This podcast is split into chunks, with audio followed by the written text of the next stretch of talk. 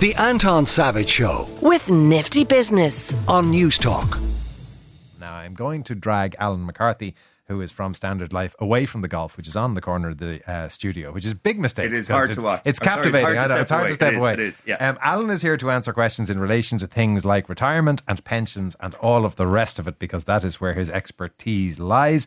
Um, will you do me a favor? Will you sit in just a little bit on that Sure. microphone so we can hear you nice and clearly? Um, a question that has come in by text, which is the one that I know you're going to say directly before you're conceived, is the answer. But the question is, when should I start planning for my retirement? Well, we were just chatting about this, and well, first of all, Anton, it's never too late. You're never too young. So let's have a look at retirement. People are living longer. Um, so if you think about that, when you get to retirement, the pot of money that you've built up, you need to make sure that that does last longer. So the longer you have to fill that pot, the better. Secondly, the longer. You see, Alan, my problem with this Straight is- into it. My bro- I watched Warren Buffett talk about Yeah. stuff like this, and Warren Buffett is a big fan of compound interest. And he Yes, says and that was basically in life. Yeah. just get compound interest. The problem with compound interest is you need to have the capital in the first place to compound, and when you're paying for childcare and when you're paying for the ESB bill, you don't have it. Yeah. No, you're 100% right. So, but you got to start somewhere, don't you? And you're right. Warren is correct about compound interest. The longer you have, the longer you have invested, the more that money has potential to grow. But the way you got to look at it, though, is a pension is just a savings plan for retirement. It's just a savings plan with tax advantages. So you're putting money in that at some stage you're going to start taking money out. But you need to look at it from a, a holistic point of view because very often we start talking about retirement, we go straight to the money. It's all about the money. And don't get me wrong, it is. You have to have money to sustain that lifestyle. But from the research we do, it's more holistic. You got to look at other aspects like social connectivity and being purposefully busy. So people are retiring in a completely different way than they retired 20 or 30 years ago. So it used to be this kind of, you know, it was a destination, you hit 65 and you retired. Now it's very much a process of change and people are retiring differently and it's really positive and progressive. How do you mean they're retiring differently? Well, some people, you know, think about that social connectivity. It used to be you retired at 65, you got the gold watch, and you walked the beach. That doesn't happen anymore. People are retiring differently in that they're, they're doing different things. They're retraining. They might be working three days a week. They might be doing some consultancy. So it's very different. It's very individual. So you need to consider that journey and you need to get some input and advice on it. Now, how much of that is by choice and how much of that is by economic necessity that they can't retire at 60? Eh, it's a little bit from column A and a little bit from column B.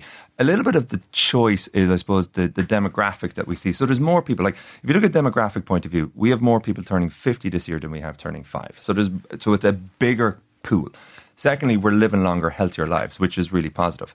Um, but when people come to that retirement, if you think about social connectivity, for example, when someone retires, typically they have 2,000 more hours a year. Now, if you're like me and like most people, you're working Monday to Friday and 40, 50 hours a week, and then all of a sudden that disappears, that's a pretty big void.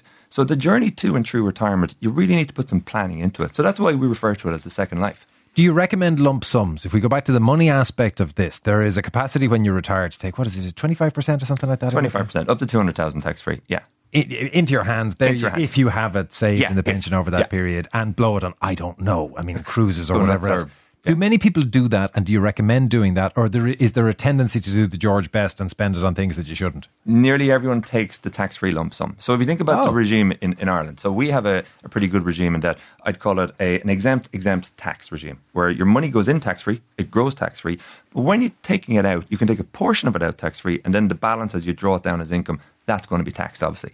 But why wouldn't you take the portion, the lump sum tax free that you because of Warren Buffett's compound interest Yep. it's still in there compounding But no, you should take it out and and use it because it's tax free. and what do people do you when you talk to um, clients what do they use it for is is it splurges is it to finally pay off the end of the mortgage It's it's a mix, and again, from our research, we go out and we talk to a thousand people every quarter about this, and you get a, a broad range. Some people clear off the mortgage, some people do the tour around the world, and some people are helping their kids. But it's about setting up. The money is there to sustain your lifestyle and to give you choice. So financial plan is is the cornerstone to a good retirement, but you've got to consider the social connectivity and being purposely busy as well. As in that when you are planning for it, that you decide what am I actually going to do with my time, as opposed to annoying my spouse who hasn't seen me complete eight hours and, a day. And that's the time. that's the point. And like we, from our research, we see what good retirements are, and we see what bad retirements are. And don't get me wrong, bad retirements typically there, there's a lack of funding, but there's also that lack of social connectivity as well.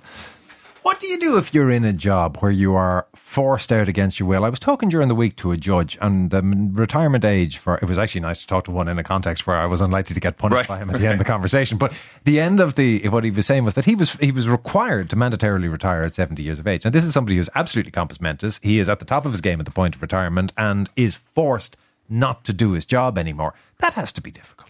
That must be difficult. Yeah, I presume that that was a government rule, was it? That Yes, the, the yeah. mandatory retirement age for the Yeah. judiciary. And I mean, well, I think one judge had to actually fight his way back into being a senior counsel because he had previously sat on the bench, forced to retire, even though he wanted to be a judge, and now he has to go and be a lawyer th- let's go back to the point that it's not you hit 65 and you stop working anymore. People want to continue working, but they're doing it in different ways. Like we've lots of stories of people retraining, they're, they're doing different jobs. Some people are going to three days a week, but you need to do something. But if you don't have the financial plan, the flexibility or the choice is limited. I know that you're talking about the societal aspect. A lot of people focusing on the money. Uh, question Yeah, saying, yeah. Um, is there a bottom line I need to consider paying myself each week when I retire, and how much should I make to uh, ensure I have enough to cover that bottom line? I assume that's linked to your current. Yeah, there, there isn't any, I suppose, hard and fast rules. But traditionally, people would say when you retire, you need to build up a pot that's going to give you two thirds of your income in retirement. But a lot of that's been flipped on its head, and that's a bit of an old rule of thumb because if you think about it, traditionally, when you got to retirement, the mortgage was paid down, etc. But the world we live in now, the mortgage may not be gone, you may be renting, so there's a lot of factors in there. So this is why you need to sit down and look at the financials, um, sit with a financial advisor, look at the income you have coming in, and look what's affordable as well. So you, you can't be burdened with a pension either that you're you're giving up your um, your short term because ultimately what we're trying to do with retirement planning is we're saying, look, we're asking you to give up short term something in the short term for benefit in the long term, and that can be a hard enough sell.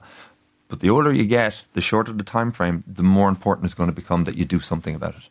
Do many people use their homes as part of their pension? Because you accrue, um, you make capital gains tax free on the principal primary residence. So do people keep the big house that they raised the family in, then they can retire and flog it, take the cash? Yeah, you see that happening sometimes, people downsizing, etc. However, if you think about it, the, the house, and there's a debate on this or not, that's, that's one asset, but your pension pot's likely to be the biggest other asset that you have. Um, so we kind of see them as separate, but you see people when you get to the, the age of whatever, it's 60, 65, 70 and retiring, they're looking at all their assets and they're, they're moving them around as appropriate. Text asking, I'm 35, I haven't begun planning for retirement. What should I do to get started? It's too late, really. at 35, isn't it? it's not too far. It's not too. Look, I'm I'm I'm 48, so I'm looking at it that what I've got 18 years to retirement. So it's it's not too late. You're never too old. You're never too young, and it's never too late to start. Um, it isn't difficult, but it does take a little bit of effort. So you need to start thinking about the journey. You need to start looking at what you have coming in and what, like, visualize what your retirement might be. Now, for a 35 year old, I appreciate that's a hard ask. You're you're talking 30 years down the line. But that's why it's important. You need to start having a chat with a financial advisor. If you're an employee, you might have a group scheme. If you do, go talk to someone in HR and see what you can do to join that group scheme. On that, finally, the pensions world is only marginally less confusing than quantum mechanics because you- Absolutely. We have there's- acronyms all over the place. and we, there's nine million different Yeah. schemes, and there's executive schemes if you're over here, and there's private schemes. Uh, we love a bit of complexity. Uh, Is there any way to boil that down into look? Here's the sort of the big blocks you should be thinking about. The big block to me is obviously you got pre-retirement and you got post-retirement. When you're in pre-retirement, you're building up, you're accumulating assets into your pension pot. And you're either in a company scheme, so it's occupational, or you're doing it yourself. And basically, the way I look at it is that you're occupational, building up with the company, or you're doing it yourself and you're doing it via PRSA, which is a personal retirement savings account. And the simple takeaway is it is a savings plan that has tax advantages. That's it. That's the way to look at it.